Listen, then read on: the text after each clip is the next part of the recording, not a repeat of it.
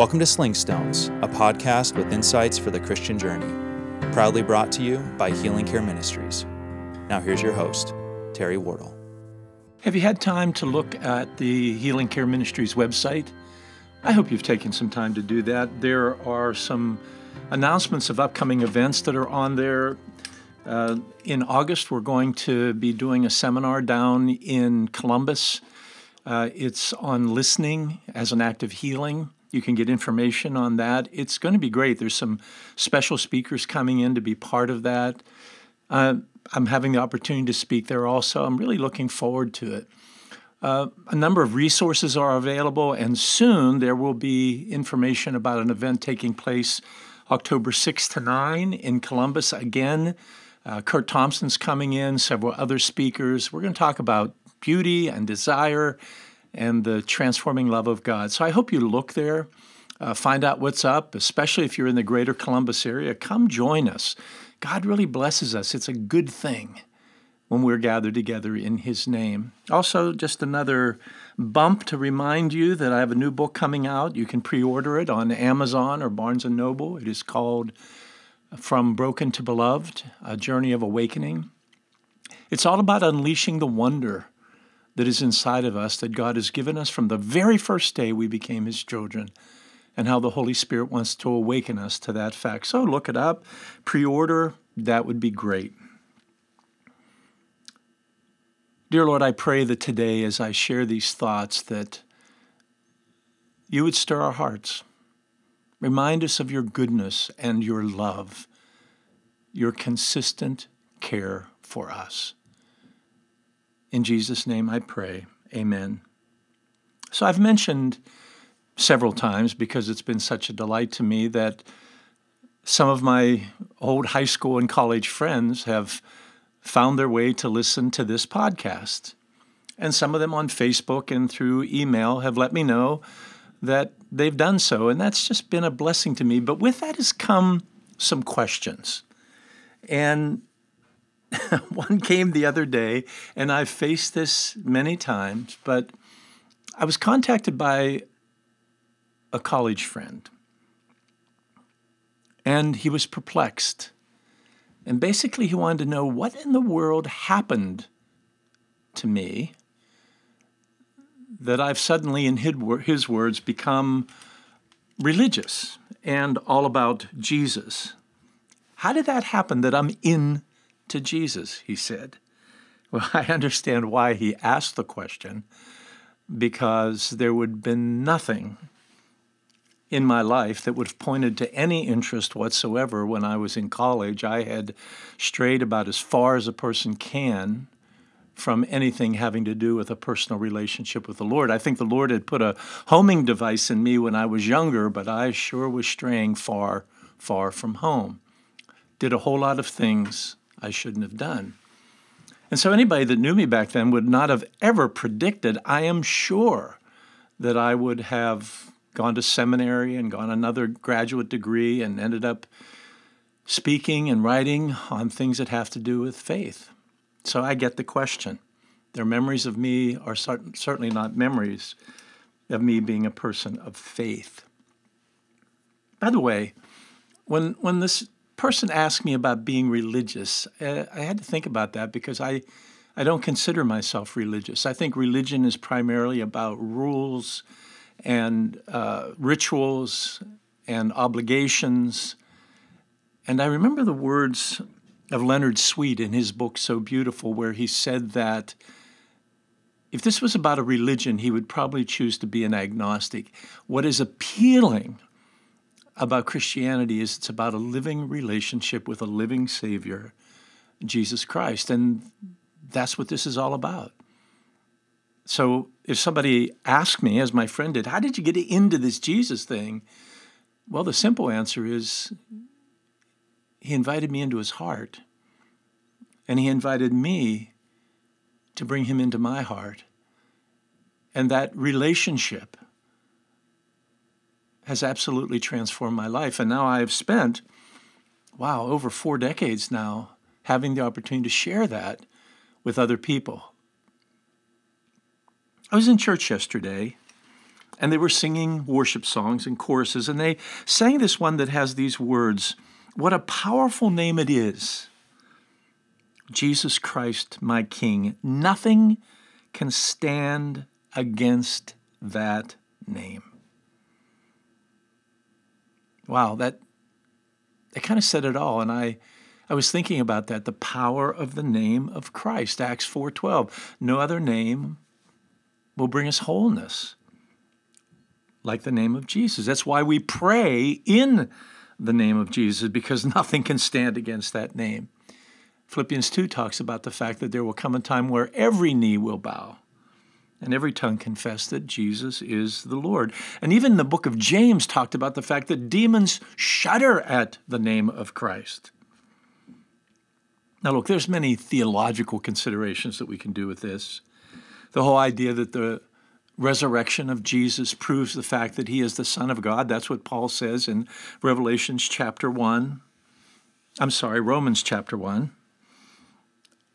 And also, Colossians talks about the fact that Jesus took on evil at the cross and canceled death. These are deep theological considerations of Christ and important for us to know. But, but let me make it more personal for you. What I shared with this friend of mine, what it really means to me to be, if you will, a Jesus guy. You know what the Bible says and this was true for me, He's the one that seeks us out. No matter how much we think we're pursuing Christ, the truth of the matter is He's been pursuing us long before He seeks us. Jesus even tells some parables about that uh, a parable of a shepherd seeking after a lost sheep and a woman seeking after coins. And this is what's amazing that God crossed the universe to seek out me in the midst of all my brokenness because I needed a physician. Not only that, the fact that Jesus accepts us, accepted me. I didn't come to him altogether. I didn't clean up my act first. I crawled, only to find that he was right there beside me, inviting me into his heart this idea of acceptance, I think, is so important. And you see it in Scripture over and over again. His acceptance of Zacchaeus and the woman caught in adultery and the woman at the well and the lepers, they come to him and he doesn't say, Now straighten up and I'll accept you. He accepts them right there because he can see beneath their brokenness to the wonder that God has given. And the compassion of Christ. My goodness, the heart of Christ. He cares about our struggles. He cares about our heartache. Even now, the Bible tells us that He's interceding for us in heaven.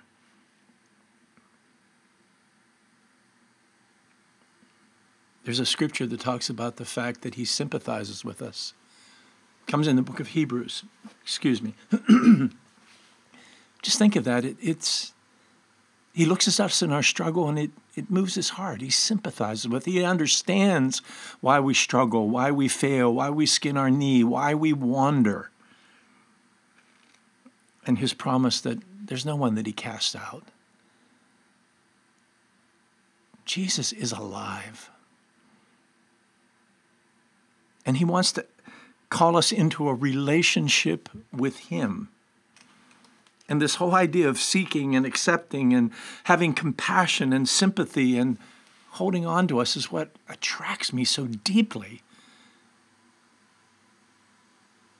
to being a follower of Christ, to walking the way of Jesus, the way Jesus walks the way. You know, there's so much that the Lord has done that I could never have done for myself. Th- think of the word righteous. Righteous simply means acceptable.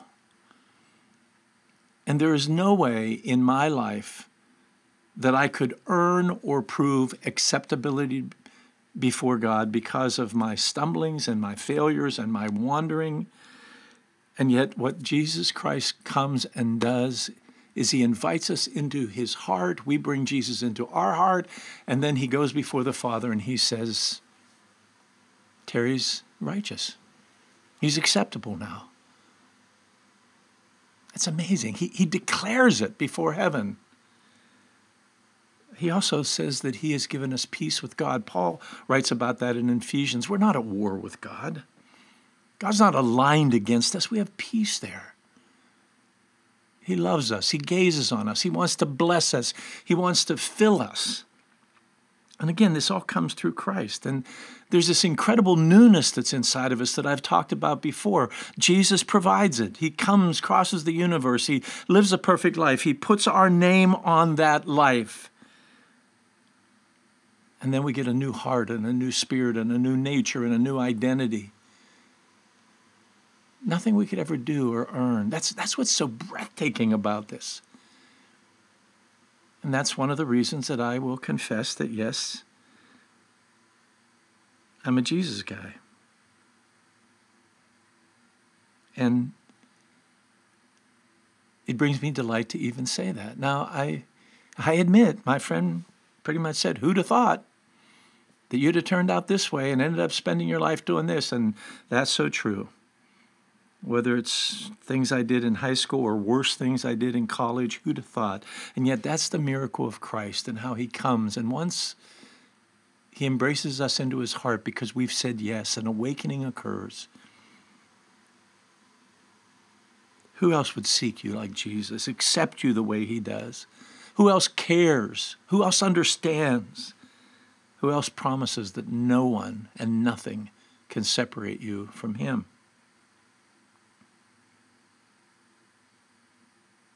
You know, we use a term in Christianity, a little phrase, being born again, and it means basically that our hearts get awakened to the wonder of Christ and we become part of his kingdom. And I, I've often thought I'd like to be born again, again, again, and again. And the promise of Scripture is those kind of awakenings do happen for us.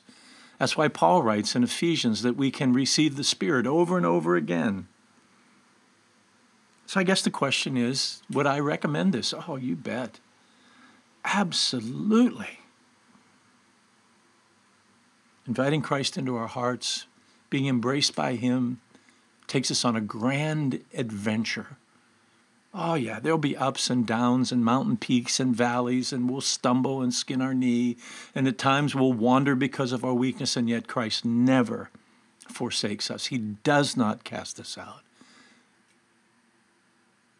Just think of the scripture where Jesus even said to his disciples, I now call you my friends. The Lord of the universe has such a tender, gentle heart. And this is one of the reasons why I just got to share the story. And so maybe it'd be good for you to be reminded of this. Or could it be that even today, there's a prayer welling up inside of you that simply says, Jesus, I, I want to know you. I want to love you. I want to serve you. Bring me into your heart. Oh, the Lord does that. And He does it in the most exciting ways. And all of a sudden, change occurs. I remember once hearing a man say that Jesus was what I didn't know I was looking for all along. He tried many things, but his life was marked by brokenness and disappointment. And then he found Christ. Well, that's true for me, probably true for you. And it's the good word of Christ. So, I love to talk about that. And I'm sure we'll be talking about it more. May God bless you in this day.